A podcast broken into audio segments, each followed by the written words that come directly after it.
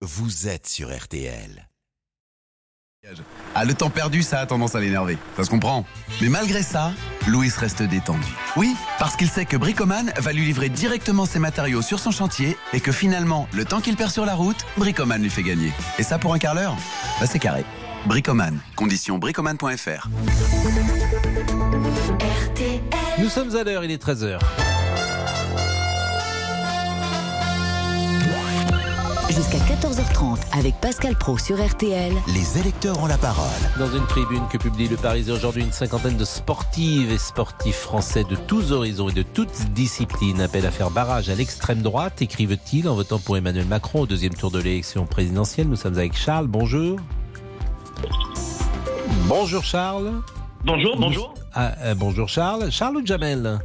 Bonjour Jamel. Bonjour Pascal. Est-ce que vous euh, avez souscrit à cette tribune Euh, oui, je pense qu'ils sont entièrement dans leur rôle. Eh bien, vous allez nous expliquer pourquoi le rappel des titres avec Amandine.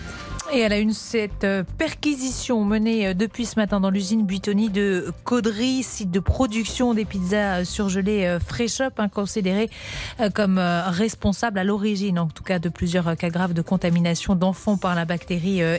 coli. Ces perquisitions sont menées après l'ouverture d'une enquête par le parquet de Paris. Euh, ouverture euh, la semaine dernière hein, pour euh, homicide involontaire, tromperie et, mise en danger d'autrui. Dans l'actualité également, bien sûr, la campagne présidentielle. Euh, J-11 avant le, le deuxième tour et Jean-Luc Mélenchon a lancé aujourd'hui une grande consultation auprès de 310 000 soutiens en vue du second tour. Ils doivent dire s'ils vont s'abstenir, voter blanc ou voter Emmanuel Macron pour ce second tour consultation dont les résultats euh, seront rendus publics et qui s'achèvera samedi à 20h. La météo avec vous, Peggy. C'est pas terrible côté ciel, Non. mais au moins ça reste doux. Exactement, On va voir le bon côté des choses. Voilà, on va voir le bon côté des choses. Même si par endroits, sous la perturbation, par exemple, on perd 3 à 7, 5 degrés, mais ça reste doux. Allez, mis à part un petit 14 degrés à Tarbes, là, c'est vrai que c'est un peu frais, mais il fera 17 cet après-midi à Paris, à Limoges, à Reims, 18 à Lille et Brest, 19 à Bordeaux et Montpellier, 20 à Rennes et Marseille, 23 à Lyon, 24 degrés même à Strasbourg. La perturbation d'hier qui était sur l'ouest, elle s'est décalée, on la retrouve entre les Pyrénées, où les pluies d'ailleurs seront plus marquées hein, cet après-midi avec un peu de neige dès 2200 mètres, et des pluies plus faibles et plus éparses en allant vers le nord, vers le Limousin et l'est de l'île de France jusqu'à la frontière belge. À l'arrière de la perturbation, donc sur l'ouest du pays, un ciel entre nuages et éclaircies, mais tout de même encore quelques averses entre la Bretagne et les côtes de la Manche, et puis à l'avant de la perturbation sur l'est du pays, entre le Grand Est et la Méditerranée. Là, c'est un temps plus sec, plus ou moins voilé, plus lumineux tout de même sur la façade est. Et demain, retour du soleil, c'est ça? Oui, mais progressif. Hein. Ce sera pas du grand bleu, mais on aura quand même de belles éclaircies, un temps plus sec. Après dissipation des grisailles matinales et des nombreux nuages encore et quelques faibles pluies le matin du sud-ouest au nord-est. Le temps là sera sec sous un ciel variable dans l'après-midi sur les trois quarts du pays, bien ensoleillé même sur le pourtour méditerranéen. Seul bémol, un peu d'instabilité avec des averses localement orageuses entre euh, l'Alsace et le Massif central, le tout sous des températures en hausse et elles seront toutes globalement aux alentours des 20 degrés, entre 17 et 23 degrés même globalement et 25 même près de la Méditerranée. On est largement au-dessus des normales. Et le week-end arrive. hein, vous Et le week-end sera beau et doux. vendredi, samedi, Exactement. dimanche, ça va être Vous merveilleux. allez le pouvoir profiter de votre week-end. Et, et- et comment Merci beaucoup Peggy, merci Amandine, merci à Ludovic Van de Kerkhoff qui était la rédaction en chef de ce 12h30. Nous partons avec les auditeurs. Les électeurs ont la parole. Pascal Pro sur RTL. Cette tribune des sportifs, nous sommes avec Jamel. Qu'ont-ils écrit les sportifs? Alors il y a Tony Parker, Marie-Jo Pérec, Antoine Dupont, Laure Manodou. Ils ont écrit euh, par exemple ceci, c'est parce que nous croyons en ce sport-là fraternel et inclusif que nous nous engageons pour éviter que notre nation place à la tête une présidente qui incarne tout le contraire, la stigmatisation de l'autre, le repli de soi, le nationalisme et que nous appelons donc à voter pour Emmanuel Mac- Macron le 24 avril prochain. Jamel, qui est éducateur sportif, vous validez? Oui, bonjour Pascal, bonjour à tous. Bonjour Jamel. Alors euh, oui, je valide euh, entièrement ces messages Hmm. parce que euh, le sport est un moyen de s'exprimer pour tout le monde, pour toutes les origines différentes, tout se côtoie dans le milieu sportif. Donc, Et vous avez le que- sentiment que Marine Le Pen, par exemple, est- n'est pas sur euh, cet avis-là? Ben, en tout cas, ces idées euh, sont tout contraires. Euh, dans le sport, on n'inclut pas du tout les différences ethniques ou religieuses ou couleur de peau. C'est le sport, hein, c'est ce qu'on inclut Mm. aux enfants, euh, le- l'esprit de partage, le collectif. Et euh, non, non, non, je pense que Marine est très, très, très, très loin de ces valeurs-là. Mm. Euh, Même si, si elle était là, par exemple, elle vous dirait sans doute le, le contraire et euh, elle n'entre pas précisément dans ces domaines euh, sportifs de couleur de peau euh, ou de ou de différence Bah, entre les bien- religions pour faire le- un sport. Je ne pense pas qu'elle Oui. validerait ce genre de position. Bien sûr, mais en fait, quand vous regardez bien la base, la base de la base de ce programme, la base de enfin, ses origines à elle déjà, c'est euh, principalement inclus sur le sur l'exclusion des autres. Mm. C'est pas du tout euh, quelqu'un qui est là pour rassembler, au contraire, c'est pour diviser. Et euh, c'est pas du tout dans les valeurs du sport. Loin de là. Moi, par exemple, j'ai des jeunes, les U11 que j'ai, euh, que j'entraîne euh, en semaine, aller leur expliquer qu'ils ne peuvent pas jouer avec tel ou tel ou tel ou tel.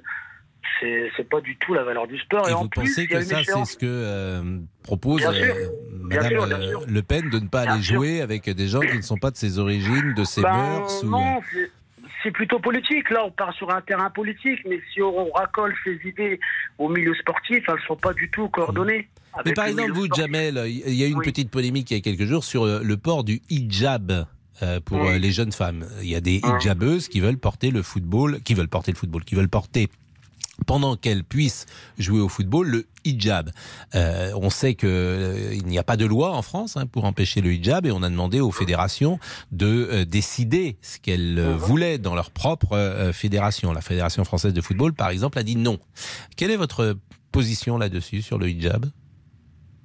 Alors pour commencer sur les hijabs, euh, les médias ont fait un état d'un- du, du port du hijab chez certaines femmes, alors que c'est vraiment très très minime. Ça n'existe peu, voire pas en France. En fait, c'est très très rare. Et le hijab, c'est euh, euh, voilà pour moi le sport, c'est quelque chose où l'on doit s'ouvrir, qui permet de qui permet de s'ouvrir aux autres. Après, moi, si certaines personnes se sentent euh, libres dans leur tenue vestimentaire de faire du sport et de pouvoir s'épanouir, pour moi, pourquoi pas Ça reste pas du tout une, ça reste pas du tout une porte fermée pour les. Donc vous n'y voyez pas, par exemple, un signe politique euh, dans ces cas-là que ces femmes euh, proposeraient euh, en, en- en- en- ou en revendiqueraient même en portant le hijab pendant un match de football Vous pensez que Non, non, du tout. vous ne le voyez pas tout. Tout ça, c'est politique. Moi, je voulais en venir. Ah, en fait, Ça, je vous confirme que c'est politique. hein. Porter un Oui, hijab, c'est politique. Ça, nous sommes d'accord. Moi, je voulais en venir euh, par rapport à l'image que vous avez dit euh, par rapport aux sportifs. C'était Mm. ça le sujet.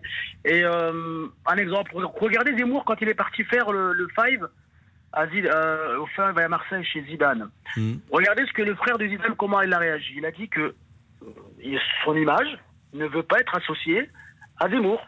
Mm. Donc, euh, ils l'ont clairement fait comprendre qu'il devait prendre la sortie, lui et Jean Messia. Et puis voilà, c'est une question d'image. Donc, je conçois et je respecte les sportifs, les grands sportifs qui ont une renommée, qui ont une image, qui ont des valeurs à transmettre et qui appellent à voter contre Marine. Je trouve ça noble et je trouve que c'est même leur devoir. Bah écoutez, merci Jamel pour euh, Merci ce vous, premier témoignage. Non, vous allez pouvoir rester avec nous parce que Charles est là et vous allez pouvoir euh, croiser le fer avec lui. Je pense qu'il n'était pas exactement sur votre position. Euh, nous marquons une pause. Nous saluons. Alors aujourd'hui, on l'avait pas salué hier avant 14h15, donc je le salue en dès, Ah oui, dès ah oui, mais là, 13h. là, là, je suis réveillé dès 13h, Pascal, donc ça change tout. Oui, Ah mais il y a de l'écho manifestement. Comment allez-vous, euh, cher ami Mais très bien, Pascal, très très bien. Vous êtes en forme, vous? Bah, je suis en forme. Ça va euh, mieux, oui. Ça va mieux. J'ai un petit peu de punch en moins. euh, Oui, oui, ça se voit, ça se voit, mais bon, Ça ça, revient tout doucement, oui, oui. Ah bon, vous êtes gentil. Mais euh, vous, en revanche, vous avez mis votre votre euh, votre Oui. anorak. Oui, c'est ça, c'est ça. Il y avait les 35 ans d'M6 hier, alors voilà, je reste euh, calfeutré pour l'instant. c'est Quel ça. est le rapport entre les 35 ans d'M6 et le fait sais que pas, vous je voulais le portiez placer, un voilà. anorak dans la régie Il Je suis a- corporate, je voulais le placer. Et voilà, il n'y en a pas. D'accord. À tout de suite. Les électeurs ont la parole sur RTL. À l'occasion des fêtes de Pâques, tous les auditeurs qui interviennent sur l'antenne de RTL remportent un assortiment de plus d'un kilo de chocolat Jeff de Bruges contenant un ballotin de chocolat de Pâques, un coffret de lapin en guimauve enrobé de chocolat au lait et un sachet de petits œufs avec 10 recettes irrésistibles et gourmandes. De quoi faire plaisir et vous faire plaisir. Les électeurs ont la parole jusqu'à 14h30 sur RTL. Pascal Pro. Bonjour Laurent Tessier. Bonjour Pascal, bonjour à tous. C'est la question qui vous fait réagir. Les sportifs doivent-ils donner leur choix de vote pour la présidentielle? Sont-ils dans leur rôle? Une cinquantaine de personnalités ont signé une tribune dans le journal Le Parisien aujourd'hui en France.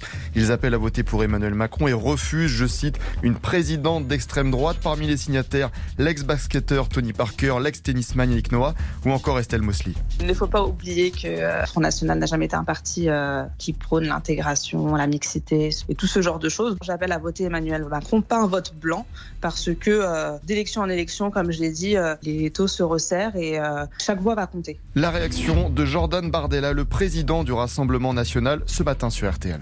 Ah bah c'est sûr qu'eux ont peut-être pas de problème de pouvoir d'achat. Voilà. C'est sûr qu'eux ont peut-être pas de problème pour finir les fins de mois. Ils ont peut-être pas de problème de sécurité compte tenu des quartiers dans lesquels ils doivent vivre. pas sur le pouvoir d'achat qu'ils s'expriment. Oui, bon, c'est le cinéma habituel, si vous voulez, de, de, de gens qui sont privilégiés, qui euh, ne connaissent aucune des difficultés que connaissent des millions de Français qui aujourd'hui n'arrivent plus à faire le plein de leur caddie, de leur voiture et qui ne peuvent pas sortir ou laisser, laisser leurs enfants sortir dans les rues sans avoir la crainte que leurs enfants soient agressés. Jordan Bardella, invité d'Alba Ventura pour ses sportifs. Le vote pour Marine Le Pen mettrait en danger les valeurs républicaines et serait le pire des remèdes. Eh bien, venez réagir dès maintenant au 32 10 3 2 1 0. Alors, euh, Charles a peut-être écouté Jamel. Bonjour Charles, vous êtes enseignant à Montpellier et, et, vous allez pouvoir réagir sur cette tribune. Bah écoutez, oui, je... en fait, c'est des sportifs qui ne vont convaincre que ceux qui sont déjà d'accord avec eux, que ceux qui pensent, qui pensent déjà comme eux. Donc, d'après moi, hein, pour moi, c'est une démarche euh, euh, ridicule, c'est une gesticulation médiatique qui n'a pour but que de nourrir leur ego. Voilà, ils se placent évidemment dans le camp du bien, des bons sentiments, des gentils. Et tous les honnêtement, autres sont... par exemple Antoine Dupont, qui est un merveilleux rugbyman, il a plus de coups à prendre en signant cette tribune que de nourrir son ego. Euh... Mais écoutez, c'est son problème. Parce que oui, moi, je, je... Que vous dites ils sont là, cette tribune est là pour nourrir euh, son ego. Antoine Dupont, ça lui est facile peut-être de se mettre en dehors de cela. S'il y va, mais... j'imagine, c'est parce qu'il le pense. Mais peu importe, mais, mais, mais de toute façon, du. Même je rebondissais pense... sur euh, nourrir son ego. Oui, bien, mais c'est évident. Il se place dans le camp du bien, donc forcément, c'est les bons sentiments, c'est les gentils. Et évidemment, tous les autres sont des méchants, dangereux, etc. Mmh. Moi, je, prends que, je pense surtout que c'est prendre les gens pour des imbéciles. Voilà. Euh, nous n'avons besoin de personne pour nous ouvrir les yeux. Euh, les gens euh, votent en leur âme et conscience. Ils n'ont point besoin qu'on leur tienne la main. Enfin, faut, faut arrêter de prendre les gens pour des idiots, quand même. Euh, en fait, je suis un petit peu déconcentré parce que je viens d'apprendre à l'instant la mort de Michel Bouquet, figurez-vous, à l'âge de 96 ans, qui est un immense comédien, Michel Bouquet, qui euh, est un ancien acteur, évidemment, qui de théâtre, mais aussi de, cinéma, et qui aura traversé, euh, j'ai envie de dire, nos vies depuis euh, les années 50.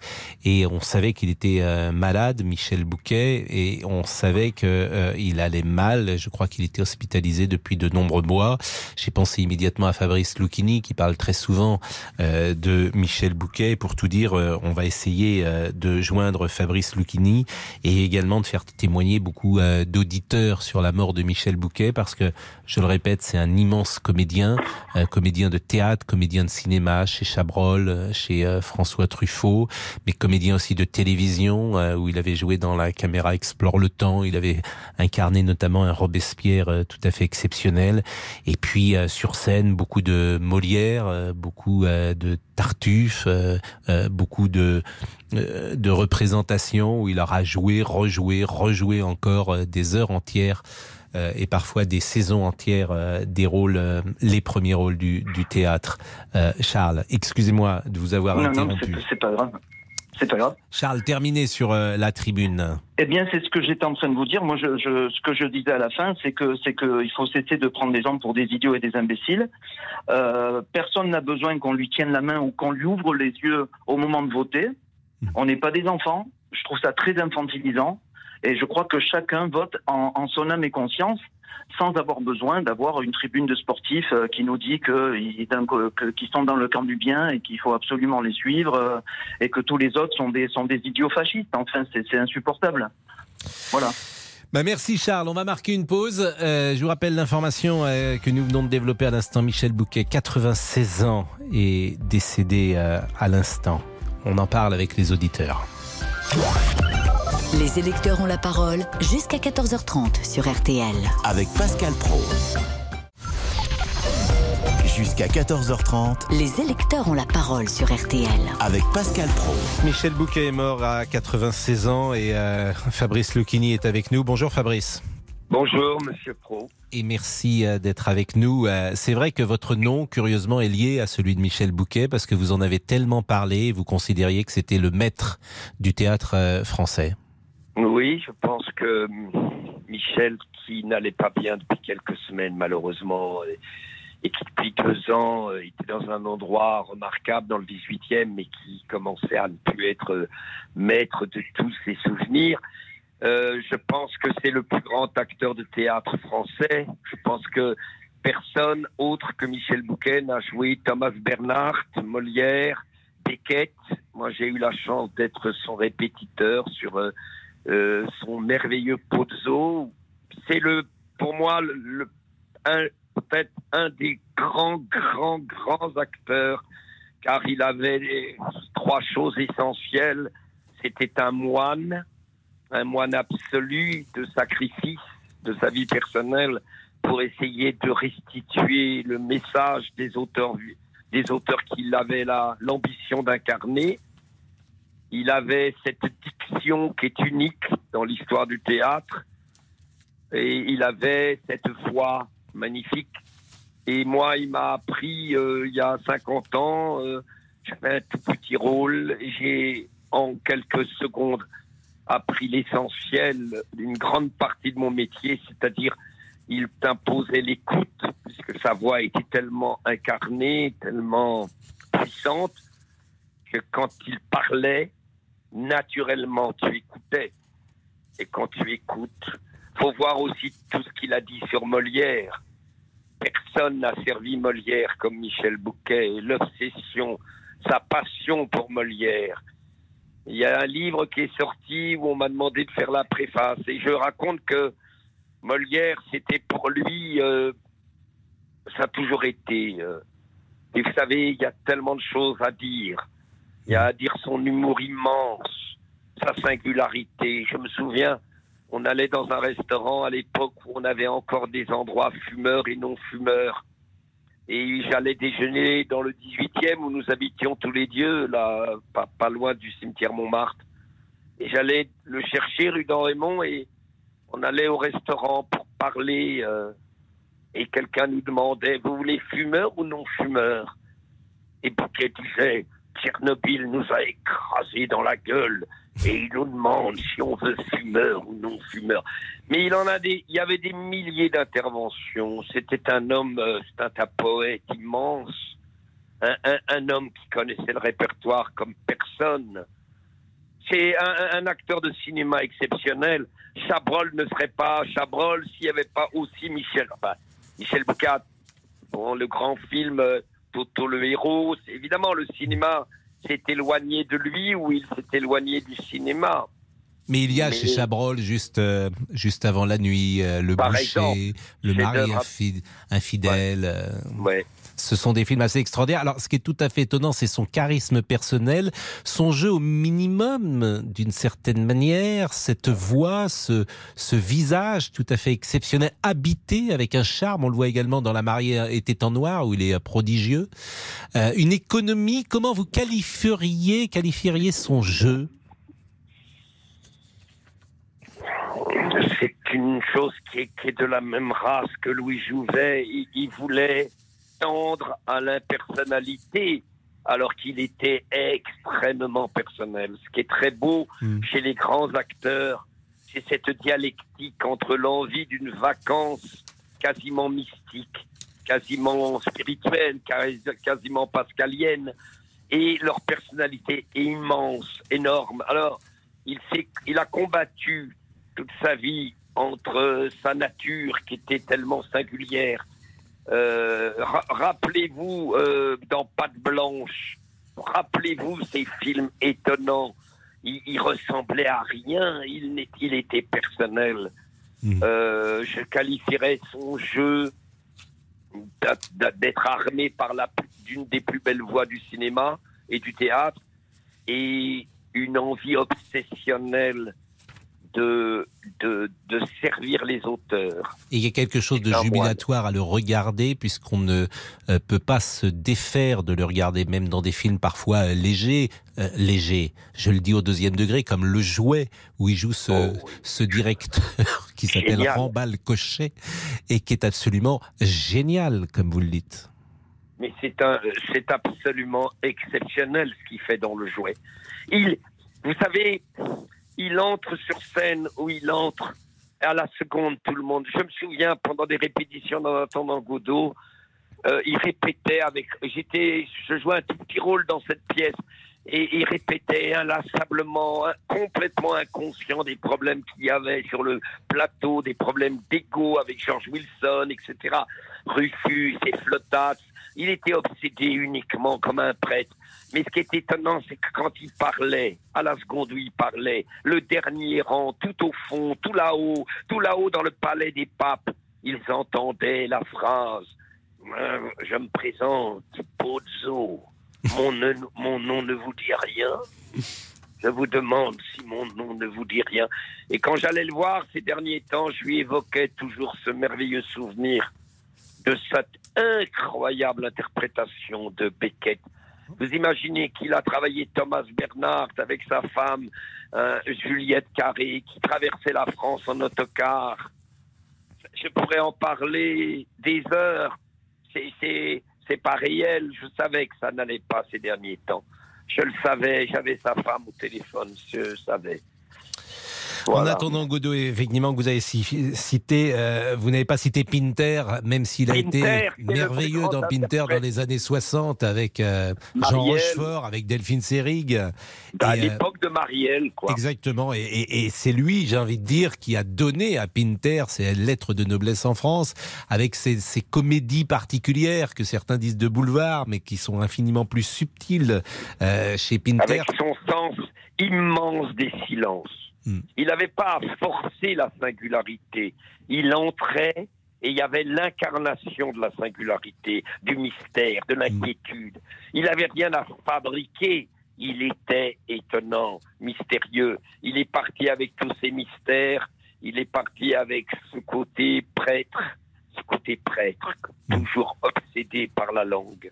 Et qu'est-ce qu'il vous disait quand il venait vous voir, vous qui faites des choses très différentes, puisque vous faites euh, du one-man show, euh, disons-le, alors que lui a souvent Oui. été... euh, Bah, c'est du one-man show avec Pascal et La Fontaine. et- Oui, et, et mais vous êtes seul, vous êtes seul. Oui, oui, donc, mais euh, quand il comment venait- jugeait-il cet exercice et que vous disait-il? Est-ce qu'il vous disait reviens, par exemple, reviens chez Molière? Mm, Il venait, il, m'a beaucoup appris. C'est toujours gênant de dire ce qu'il m'a dit. Mais il a dit une des plus belles choses que je connaisse sur mon travail et sur le travail de la vie en général.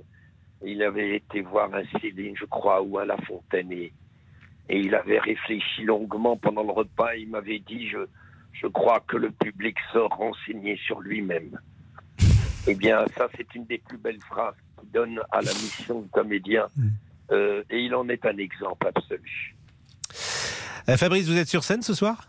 Oui. Donc vous allez rendre euh, lui rendre hommage. Vous êtes sur scène à quelle heure? Vous êtes à 18h sur scène? Je suis à 18h30, oui, pour La Fontaine, et puis je vais lui rendre hommage, mais presque tous les soirs, je rends hommage à Jean-Laurent Cochet, je rends hommage à Michel Bouquet, je rends hommage à et je rends hommage à Jouvet, car il n'existerait pas aucun des noms que j'ai dit s'il n'y avait pas, comme a dit Bouquet, notre Dalai Lama. Notre Dalai Lama dit, c'est une phrase de Michel Bouquet, notre Dalai Lama s'appelle Louis Jouvet, c'est-à-dire une connaissance immense de Molière. Voilà. Merci Fabrice, merci À beaucoup et bonne représentation ce soir. J'imagine que le public communiera avec vous euh, sur... euh, C'est une représentation dédiée à Michel Bouquet. Merci beaucoup. Et puis on pourra voir les films de Chabrol, les films de Truffaut, les films également à la télévision. Il avait fait un Robespierre étonnant, euh, Étonnant. dans La caméra explore le temps jadis. Euh, on pense effectivement à un cinéma euh, de ces années 60, 70, 80, à la fois populaire et exigeant, ce qui était un peu la marque de fabrique. Euh, on pourrait signer également Bertrand Blier avec cette première réplique, je crois, dans les côtelettes lorsqu'il euh, frappe. Je suis venu pour vous faire chier. Exactement. Oui. Il dit ça à Philippe Noiret. Il lui dit Je suis venu pour vous faire chier. Oui. Et il le dit d'ailleurs extraordinairement. Voilà. Oui, oui, c'est merveilleux. Eh ben, bon, bon courage. Bonne soirée. Au revoir. Merci, merci Fabrice euh, Lucchini. Euh, on écoute peut-être un extrait euh, de euh, Michel Bouquet. À l'instant, je crois que c'est dans Le Roi se meurt de Ionesco. Et puis après, vous allez pouvoir lui rendre hommage. À tout de suite. Comme c'est simple, vous êtes des farceurs, des conjurés, des bolcheviks. Non, non, tout seul, puisque je peux tous. Oh je, je me relève tout seul. Vive le roi Le roi se meurt Le Roi se meurt de Ionesco. C'est un théâtre qui est peu joué aujourd'hui, ce théâtre de l'absurde qui a été euh, très présent dans les années euh, 50, 60, 70. Il y avait Pirandello également.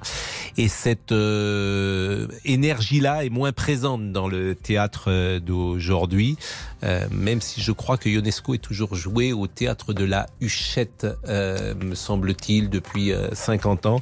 Mais c'est une toute petite salle. C'est vrai que Ionesco est moins monté qu'il ne l'était, comme Beckett d'ailleurs est moins Pirandello également.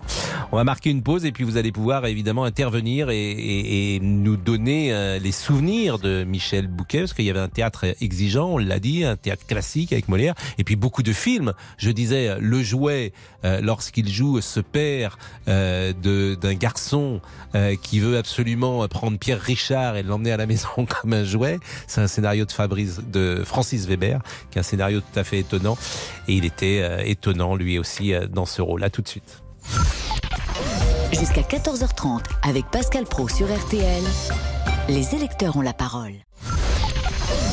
13h, 14h30 Les auditeurs ont la parole sur RTL. avec Pascal Pro. Michel Bouquet aura accompagné notre vie. Le premier film datait de 1947. Vous vous rendez compte Donc il y a 75 ans. 75 ans. C'était Monsieur Vincent de Maurice Cloche. Donc depuis 75 ans, cet homme était présent dans la vie artistique française. Michel Bouquet, monument du théâtre français, césarisé deux fois pour ses rôles à l'écran et décédé à l'âge de 96 ans. Souvenez-vous notamment du film La sirène du Mississippi en 1969. Oh, pardon, pardon. Monsieur Bay, comment allez-vous? Très très bien, merci. Mais vous me reconnaissez Comme on dit, détective privé. Oui, oui, bien sûr. Ah bon? Parce que vous faisiez la tête qu'on fait quand on ne reconnaît pas quelqu'un. Il est vrai que c'était à 12 000 km de là. Vous allez de quel côté? Par là ou par là? Je vais nulle part. Ah bon? Ah bah alors, on peut passer un moment ensemble. La sirène du Mississippi avec notamment Jean-Paul Belmondo. Écoutez comment Michel Bouquet parlait de la fin de vie au micro de Monique Younes. Je vais m'en convaincre que euh, la mort est peut-être quelque chose qui délivre de toute cette difficulté d'exister. La plus belle mort pour vous, ça serait quoi? Que la petite boîte ne fasse plus peur. Michel Bouquet nous a quittés en fin de matinée. Venez témoigner au 3210 3210. Alors je regarde sa filmographie et je cherche peut-être les films les plus euh, populaires, ceux euh, dont euh, les uns et les autres se souviennent. Et je vois effectivement dans Borsalino, par exemple, il joue Maître Rinaldi, si vous vous souvenez, et il donne à chaque fois, même dans des petits rôles, une épaisseur et un, charisme euh, tout à fait euh, euh, particulier euh, lorsqu'il incarne ses rôles. Dans Deux hommes dans la ville de José Giovanni, il joue l'inspecteur Guatro, qui est une horreur, qui va pousser Alain Delon à, à de nouveau euh, être criminel. Et on voit cet homme pervers qui est en train de pousser l'ancien détenu qui est joué par, euh, par Alain Delon. Et puis, euh, j'ai cité tout à l'heure Le Jouet de Francis Weber. Il joue Pierre Rambal Cochet. Il y a Poulet au vinaigre également de Claude Chabrol, où il joue un, rôle très très marquant. Le promeneur de Champ de Mars de Robert Guédiguian, il jouait l'ancien président de la République. Il interprétait François Mitterrand et c'était là aussi très très étonnant parce que c'était pas c'était pas une imitation de François Mitterrand, c'était une interprétation libre de ce qu'avait pu être le président de la République. Euh, les côtelettes de Bertrand Blier et la dernière fois qu'il avait euh, euh, tourné, c'était Cérémonie secrète de Tatiana Becquet en 2021 et il joue également dans Villa Caprice de Bernard Stora. Nous sommes avec Thierry qui veut peut-être rendre hommage à Michel Bouquet. Bonjour Thierry. Oui, bonjour Pascal. Effectivement, euh, je vous appelle de Luxembourg. Je suis un peu ému. hein. Euh, Michel Bouquet, pour moi, c'était l'inspecteur Javert. Bien Avec- sûr, Javert. Alors j'ai l'impression que vous avez mis le haut-parleur là peut-être pour parler, non? Non, non, non, attendez pas. Non, non. Mais c'est vrai qu'il joue Javert effectivement dans une adaptation des Misérables. Oh, absolument, de Robert, de Robert Hossein. Mais alors, il le joue bien. Et puis, dans un film que vous avez cité, Deux hommes dans la ville. Ou alors là, il joue le flic, eh ben, il veut coincer de long, quoi. C'est, pour moi, c'est un acteur. J'ai pas eu la chance de le voir au théâtre. Je suis très ému, hein. Mais il a disputé, enfin, il a, il a joué, euh, pour moi, d'abord dans le comique, le jouet. Moi, la scène qui me reste dans le jouet, c'est quand il débarque chez les gens qui sont en train de manger, à la maison, là, ils sont autour d'une table. Puis euh, il se présente, je suis Monsieur Laurent Balcocher, voilà, et il veut racheter la maison. Et euh, le monsieur lui dit comment ça, enfin l'acteur lui dit je sais plus qui c'est. Euh, là maintenant tout de suite, oui oui, vous laissez tout, vous partez, vous faites vos valises, euh, au. J'ai trouvé ça mais d'un cynisme et tellement vrai, ça pourrait ça pourrait se faire.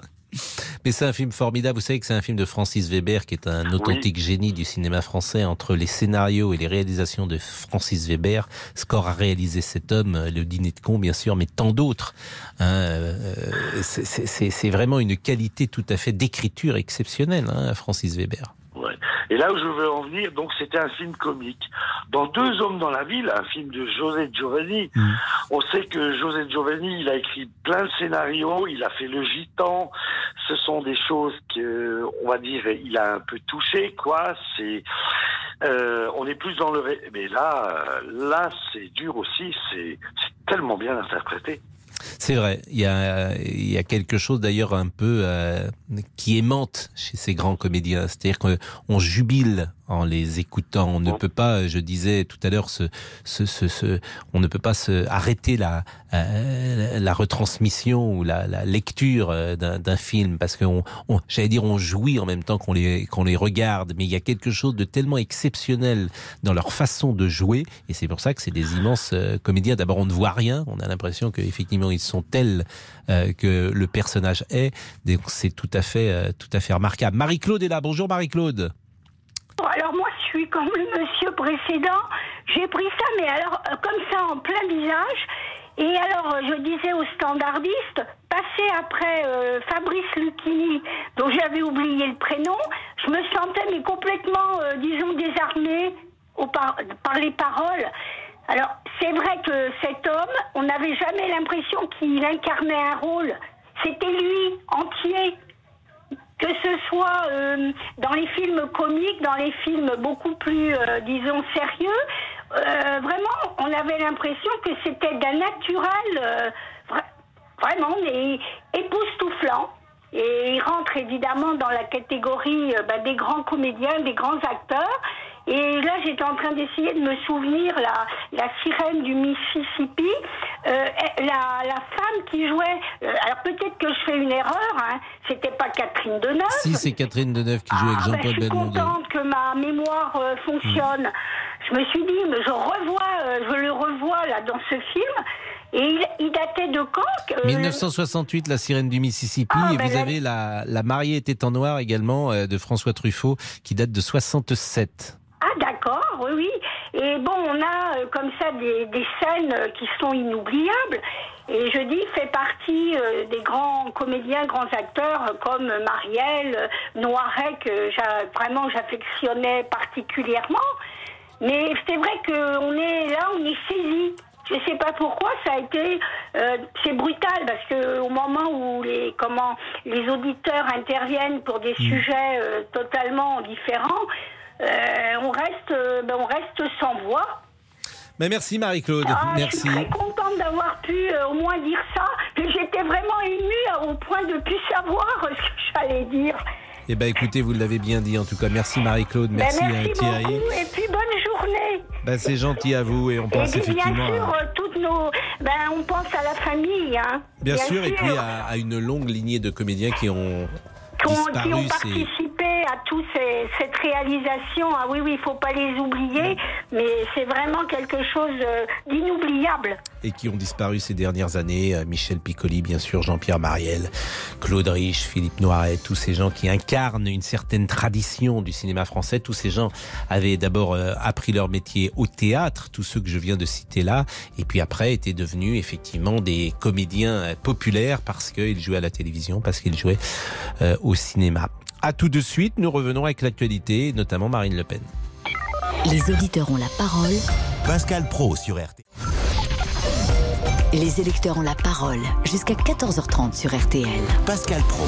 C'était l'actu et on a rendu hommage à Michel Bouquet, notamment avec Fabrice euh, Lucchini, avec des auditeurs. Revenons à l'actualité euh, plus euh, traditionnelle en ces temps de campagne. Marine Le Pen. Et nous allons reparler politique.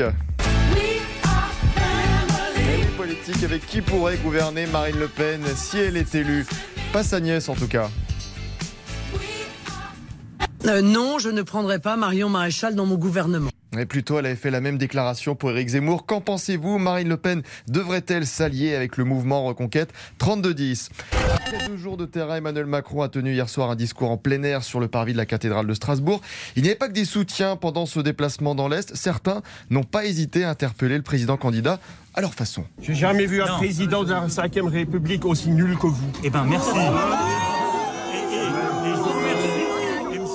Je vous remercie d'avoir plein d'arguments à mettre sur la table. Moi, je vous respecte. Vous dites des choses qui sont très Mais je agressives. vous respecte aussi, mais je voterai Ouais, c'est- jamais pour vous. Mais je, je l'entends, simplement, c'est pas très argumenté.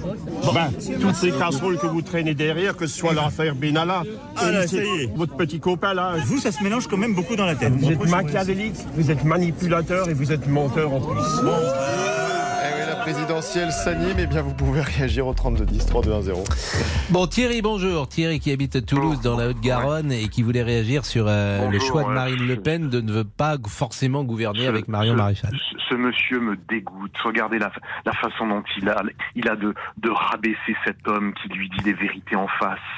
Il est, c'est un homme méprisant. De qui vous parlez de, Du monsieur qui de qui vous parlez? Bah, de monsieur Macron. De qui Ah oui, je parle ah bah non mais attendez, c'est pas Non, évident. Euh, euh, celui qui a celui qui désolé. entre guillemets, c'était quand même, euh, si vous me permettez, euh, l'homme euh, celui Mais- dont on ne sait pas le nom.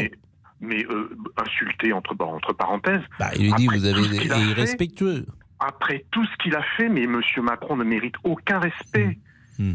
Mais vous vous rendez compte la façon qu'il a de, de mépriser cet homme Il lui dit moi je suis. Mais il ne le méprise pas, il lui dit euh, simplement vous Et- n'avez pas beaucoup d'arguments, ce qui n'est pas tout à fait Oh, faux. non, mais- il lui mais- dit mais- vous avez quelqu'un qui dit vous êtes machiavélique, vous êtes menteur, vous êtes sûr, manipulateur, et il lui dit il n'y a pas beau. Bah, c'est vrai, mais encore faut-il euh, l'argumenter. Mais on peut, moi je l'argumenterai parce qu'il a affaire à quelqu'un effectivement euh, qui a, qui a, euh, qui effectivement, euh, qui a du mal à argumenter, qui a du mal à parler, qui a du mal, où il y a les médias, etc. Donc, et, et Monsieur Macron l'enfonce, le rabaisse, c'est scandaleux. Moi je suis, je suis outré, outré de ce, Mais, mais qu'aurait-il dû, qu'aurait-il dû faire selon vous?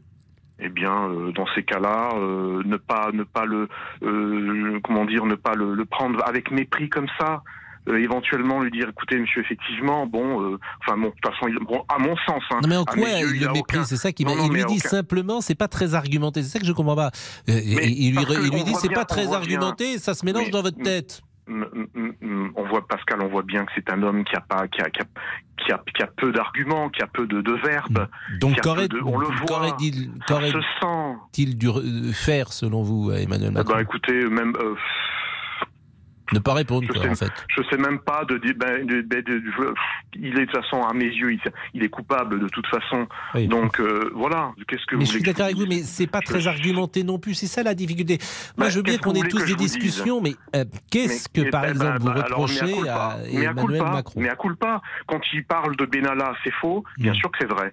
Quand on parle de, tout un tas de choses, eh bien Mais sûr que c'est vrai. Il a vendu, il a vendu toutes les sur Benalla. Oui. Bah écoutez, venez me chercher. Ça vous, ça vous rappelle rien? Mais quel est le problème euh, avec. euh, mais précisément, selon vous, quel est le souci avec euh, Benalla? Qu'est-ce que vous Attendez, reprochez à Emmanuel Macron dans l'affaire Benalla?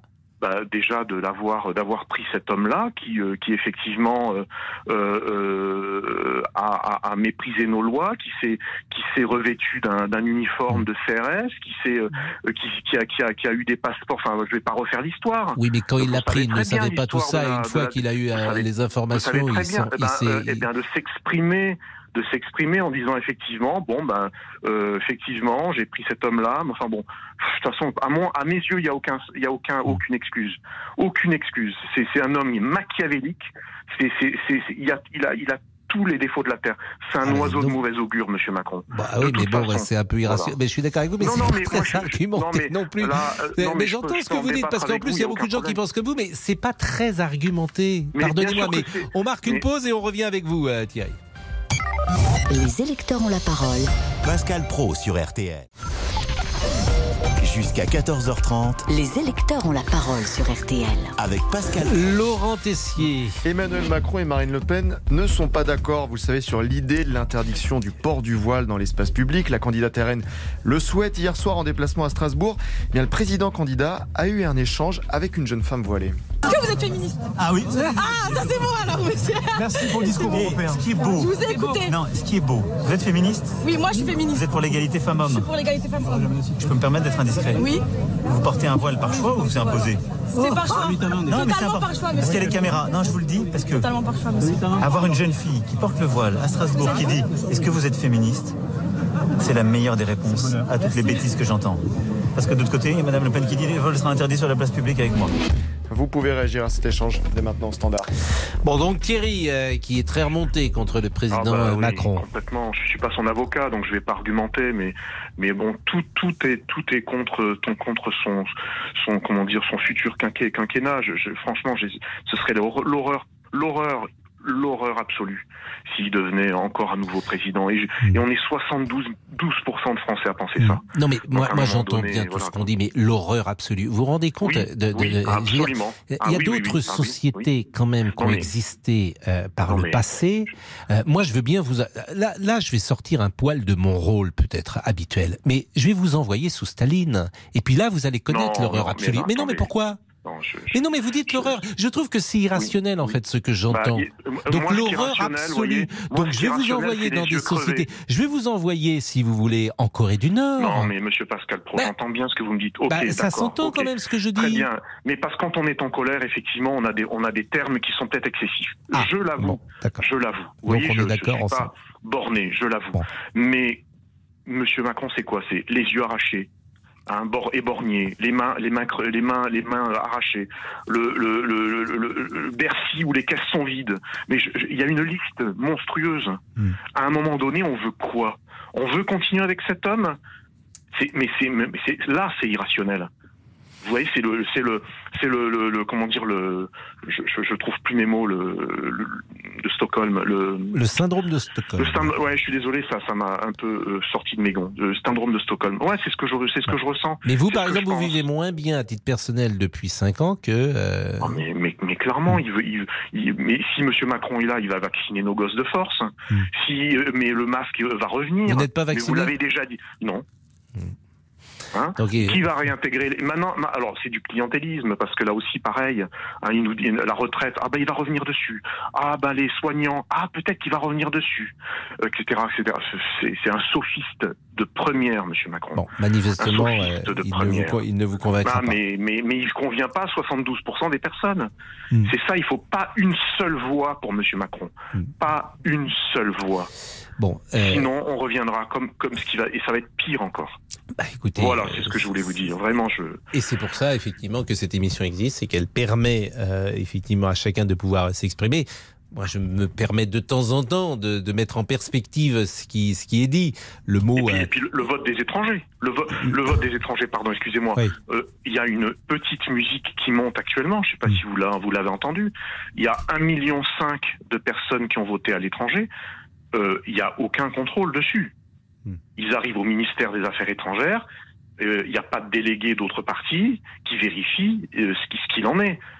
Moi, j'ai mis quelques doutes. Je ne veux pas tomber dans la, dans la, euh, comment dire, dans, dans les, dans l'excès. Mais moi, j'aimerais bien que quelques journalistes en France puissent aborder ce thème.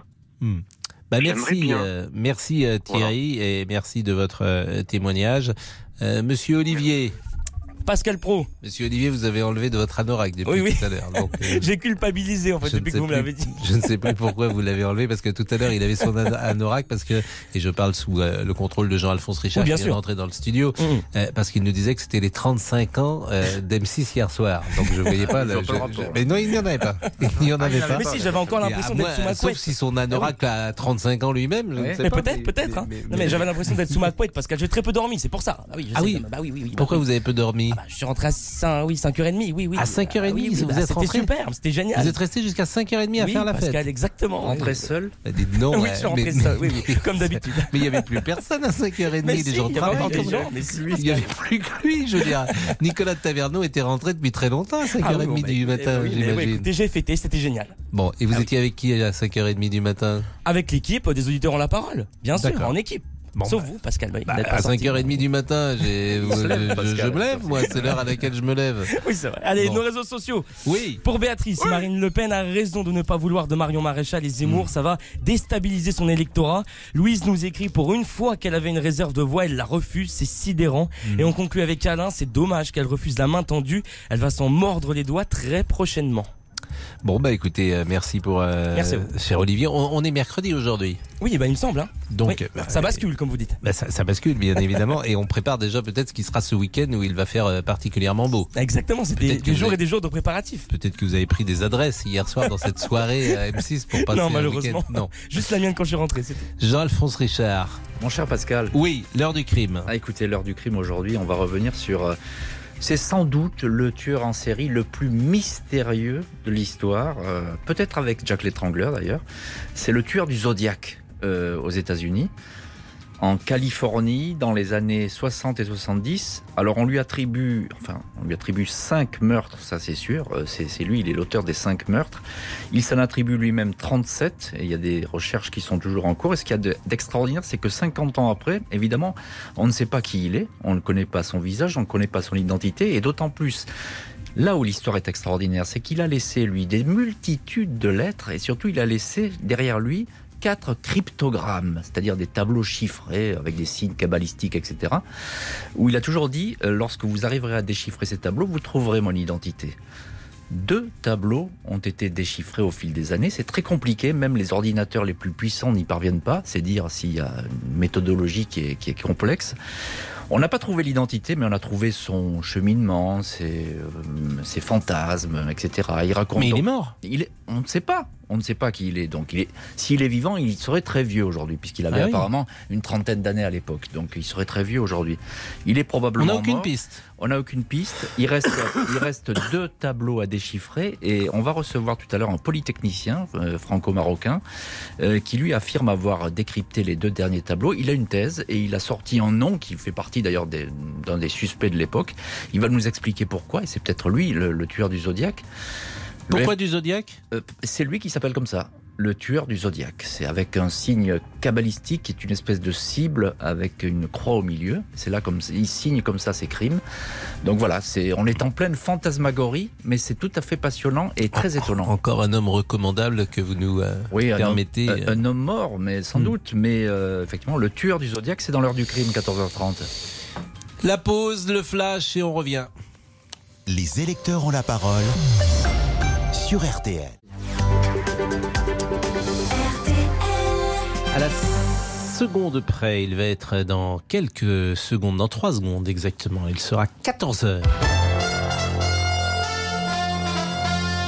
Agnès Bonfillon, on le rappelle titres. On débute évidemment avec euh, la mort de Michel Bouquet, ce monstre sacré du théâtre avec 96 ans. Le roi se meurt, l'avare, 75 ans de carrière sur les planches. Et ce qu'il aimait le plus? Le fait de fréquenter des très grands auteurs, comme euh, les très grands auteurs classiques, de réfléchir à leur œuvre, etc., de mêler les très grands modernes et les très grands con- contemporains, comme Bernard, comme Beckett, comme tous ces très grands auteurs Pinter, etc.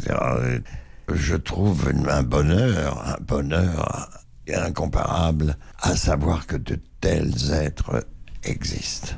Michel Bouquet en 2015 sur RTL. Il était alors l'invité de, Marc-Olivier Fogiel. Au-delà du théâtre, c'était un immense acteur, des Misérables au promeneur du Champ de Mars, dans lequel, souvenez-vous, il incarnait François Mitterrand à la fin de sa vie. Fabrice Lucchini réagissait tout à l'heure en direct avec vous, Pascal, hein, à ce décès. J'aimerais vous faire écouter la réaction de Francis Huster, joint à l'instant par Bernard Lehu. Michel Bouquet a commencé sa carrière au TNT, au Théâtre National Populaire de Jean Villard, aux côtés de, ceux qui allaient devenir les héros de toute une génération. Philippe Noiret, Gérard Philippe, Jeanne Moreau, Geneviève Page, Daniel Vernel, Georges Wilson et Michel Bouquet, aujourd'hui, je crois, est heureux.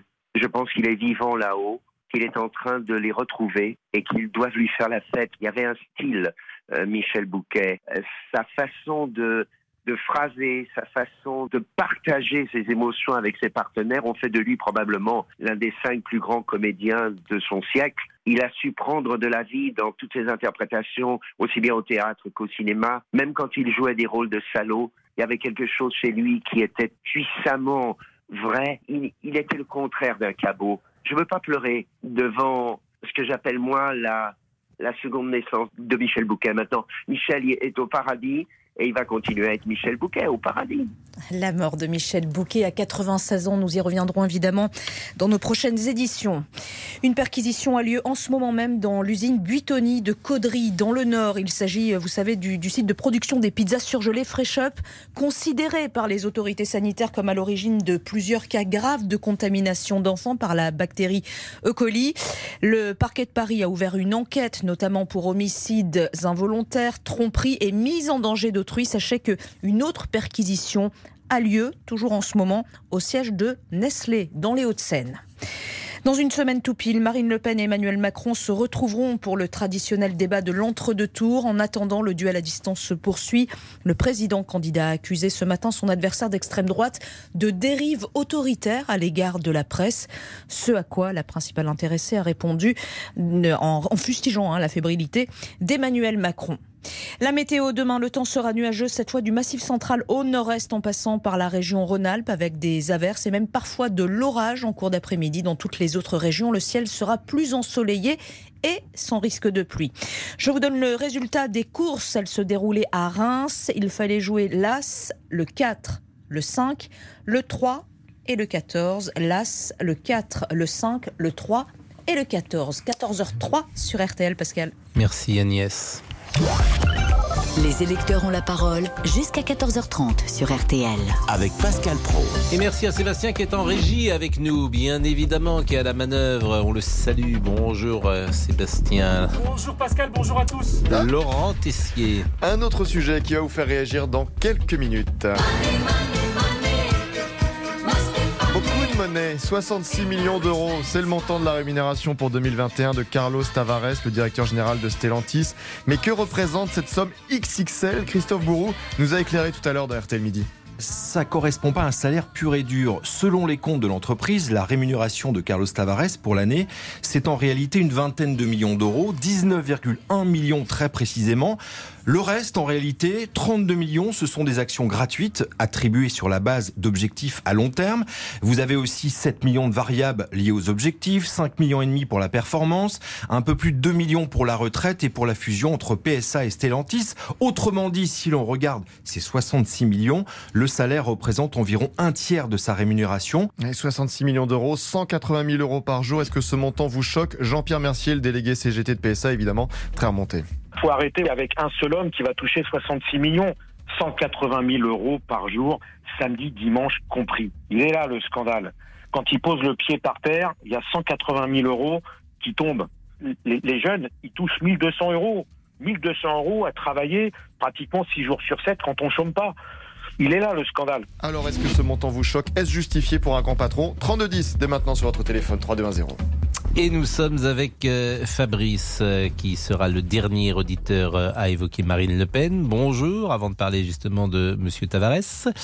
Quel est votre sentiment sur la logique et la stratégie de sa campagne et notamment son refus de Éric Zemmour et de Marion Maréchal?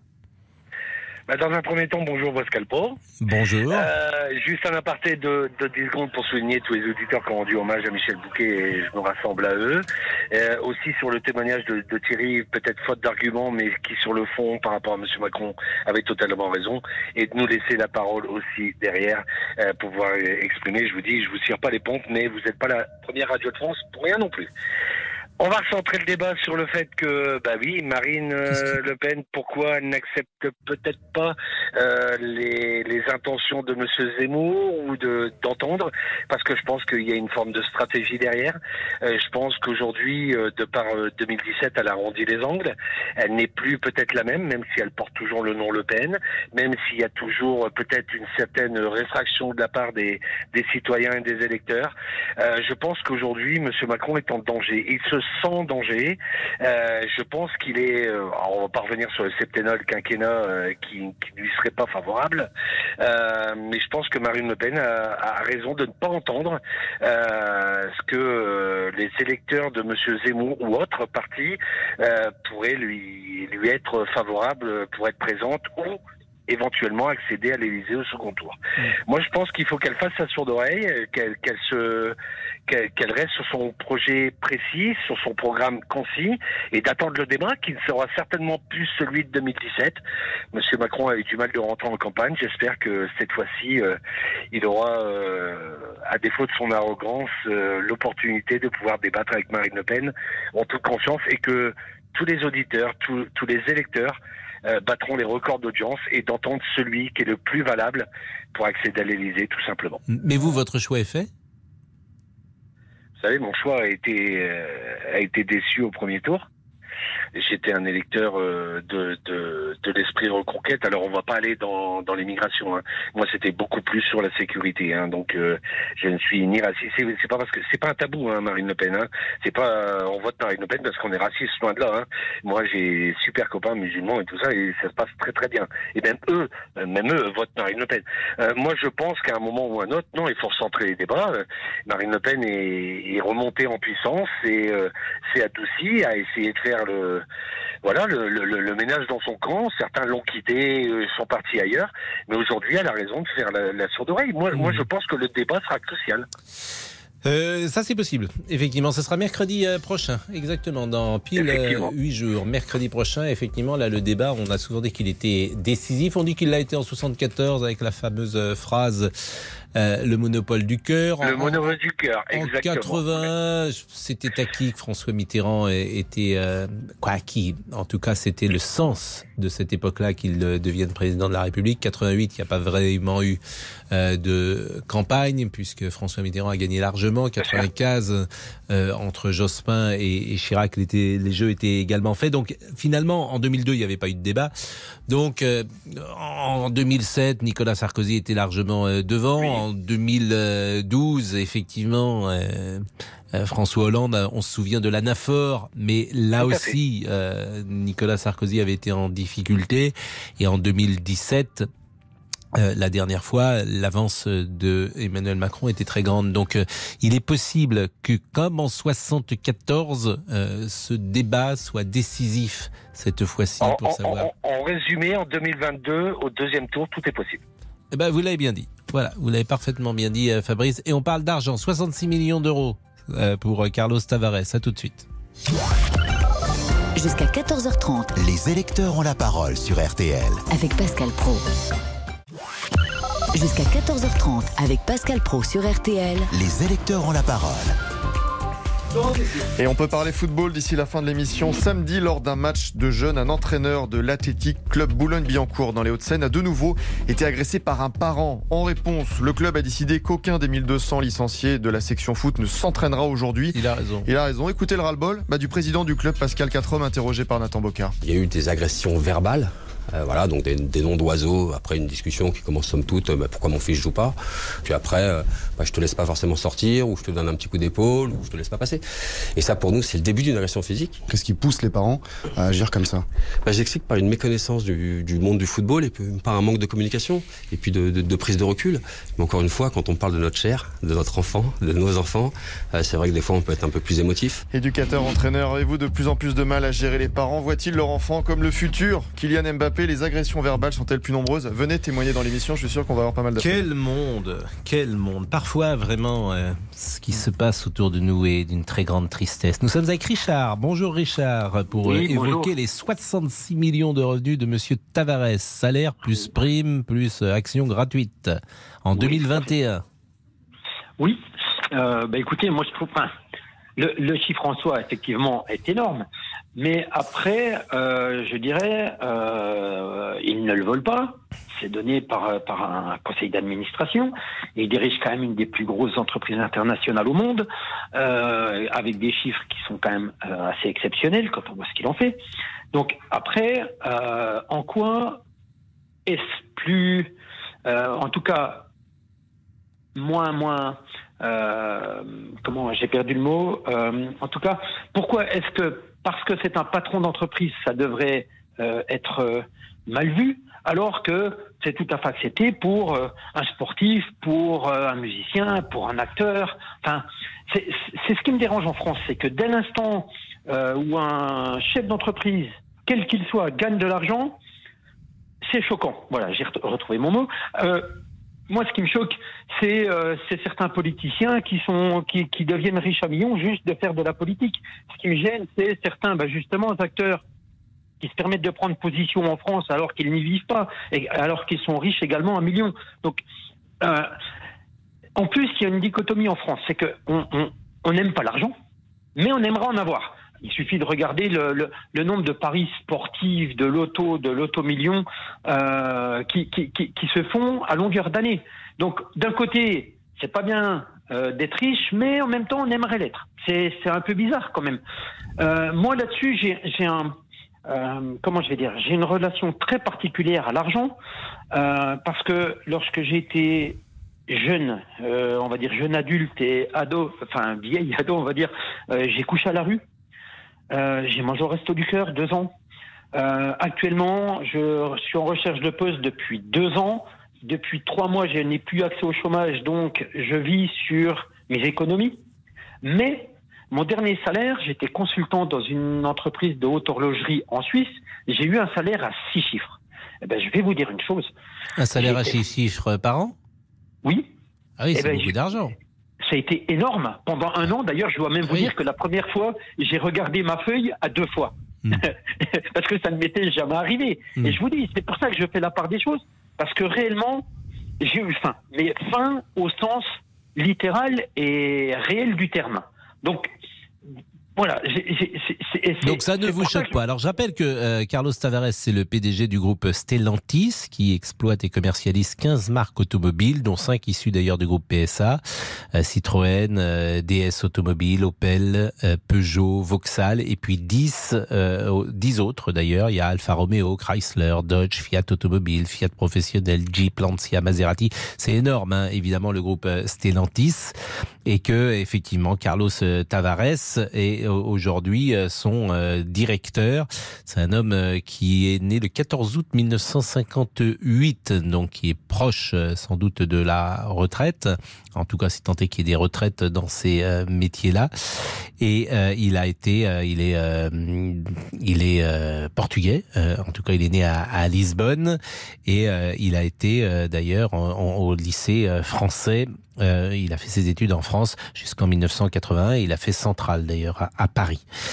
Voilà ce que je pouvais dire et sur Stellantis et sur Monsieur Tavares. On marque une pause et nous revenons avec Thierry qui trouve que c'est une honte. À tout de suite. Jusqu'à 14h30 avec Pascal Pro sur RTL.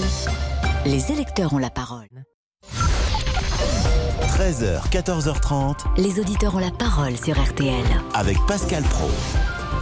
Les réseaux sociaux. Pour Annie, c'est juste démoralisant de trimer toute sa vie, ne gagner quasi rien et voir des patrons avoir de l'argent et ne plus savoir quoi en faire. Pour euh, Patrick, il ne faut pas jalouser ses grands patrons. C'est grâce à eux qu'il y a du travail en France. Et on conclut avec Paul. Je ne sais pas comment on peut gagner autant. Moi, je ne saurais même pas quoi en faire.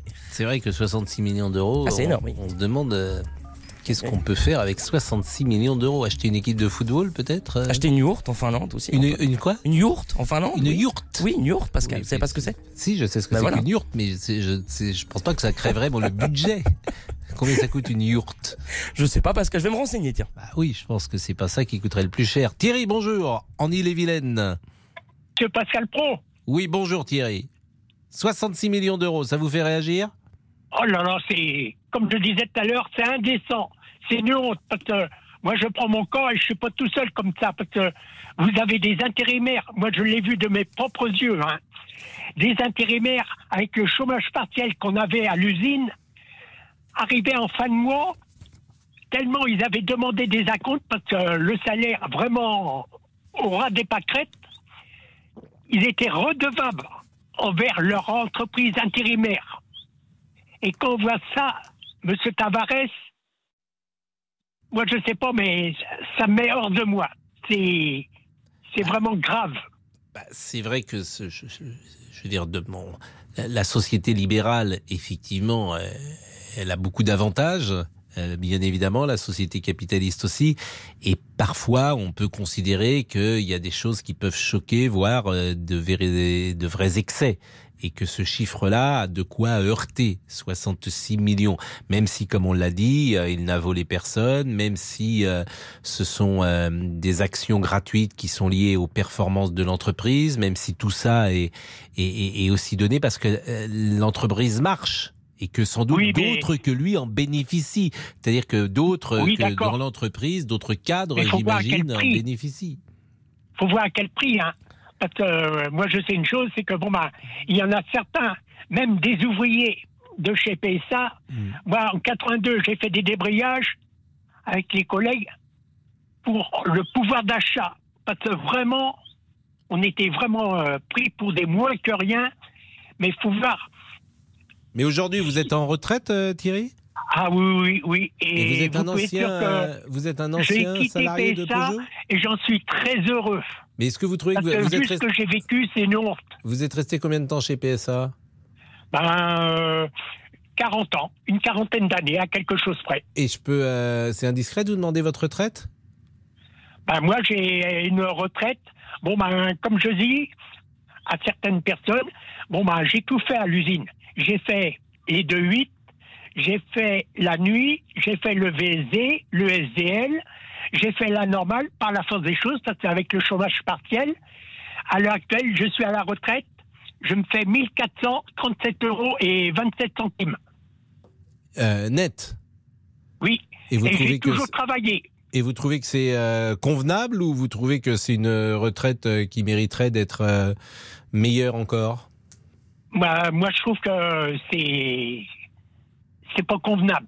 C'est normalement une personne comme moi qui a toujours travaillé, parce que j'ai commencé à 16 ans à travailler, il devrait se faire dans les pas loin de 2000 euros au moins pour vivre euh, bon bah décemment. Et là, vous On avez pas le sentiment de pas vivre décemment? Non, parce que bon bah moi je suis, je prends mon corps, hein. je suis célibataire. Bon bah partout où je passe, bon bah je paye plein pot. J'ai le droit à rien parce que comme euh, j'ai économisé, maintenant je suis propriétaire d'un appartement. J'ai toujours euh, trimé, galéré pour avoir quelque chose. Mais quand je vais pour demander quelque chose, non, non, non. Vous êtes propriétaire, vous avez le droit à rien. vous, êtes, vous habitez en, en Ille-et-Vilaine? Comment? Vous habitez en Ille-et-Vilaine? Oui, oui, oui. Donc vous Avant, avez- j'habitais Nantes. Oui. Mais comme euh, bon bah, à Nantes, il n'y avait pas de boulot pour moi, parce que bon bah la chose qu'il y a, c'est que bon bah j'ai pas fait les grandes études. C'est les études qui m'ont poursuivi. Hmm. Alors euh, bon bah moi j'ai pris n'importe quoi qui me tombait sous la main. Ben, vous avez quand même réussi à vous en sortir et vous avez fait une vie professionnelle euh, qui est convenable puisqu'aujourd'hui vous avez une retraite qui l'est également et vous avez toujours travaillé. Donc euh, il y a aussi une Ouais, forme de, vous- de réussite dans votre parcours professionnel. Ouais d'accord, mais vous pouvez dire que vous avez avec euh, le salaire que je me fais à l'heure actuelle. Bon ben vous n'avez pas de grande folie à faire parce que les vacances moi ça fait des années que je connais pas. Je pars pas parce que je sais que bon ben c'est un deuxième loyer. Quand vous avez tout à entretenir, la voiture, euh, le, le, le gaz, l'électricité, tout, tout augmente, mais sauf les salaires. Oui, sauf bon, les pour pensions. une personne qui, gagne- qui gagne dans les 3000 euros, voire plus, bon, bah, tant mieux pour eux, hein. Moi, j'en suis pas jaloux. Mais avec 1437 euros et 27 centimes, ben, dur, dur. Ben, merci de votre témoignage Thierry.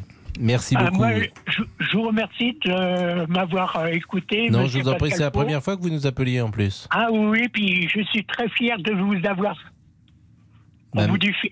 Bah, c'est gentil. On perçoit une émotion dans ce que vous dites et euh, quelque chose d'intéressant à écouter.